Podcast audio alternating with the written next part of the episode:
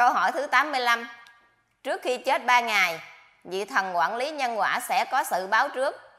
Chỉ có người học và hiểu thiền tông mới có thể nhận ra dấu hiệu này.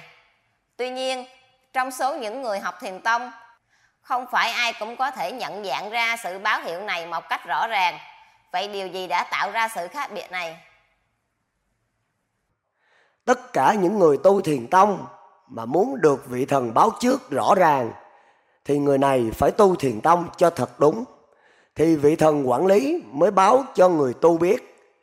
Còn tu sai thiền tông thì vị thần quản lý không báo, vì người này phải vào loài cô hồn sống hay vào hầm lửa lớn, nên mất ưu tiên này.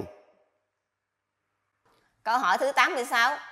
Khi đã nhận ra dấu hiệu báo trước cái chết trước đó 3 ngày, người học thiền tông có nên báo trước với người thân, với gia đình hay với đồng môn của mình hay không, để có sự trợ giúp thu xếp mọi việc trước khi ra đi? Điều cần phải lưu ý nhất là gì? Xin hướng dẫn cho chúng tôi. Nếu người tu thiền tông nào mà được vị thần báo trước 3 ngày thì cũng nên báo khéo với người thân để có sự trợ giúp thu xếp mọi việc trước khi người tu thiền tông ra đi. Nhưng tuyệt đối không đồn ầm lên, nhất là đi khoe với người khác. Vì sao? Vì đây là ân huệ không được phổ biến rộng rãi.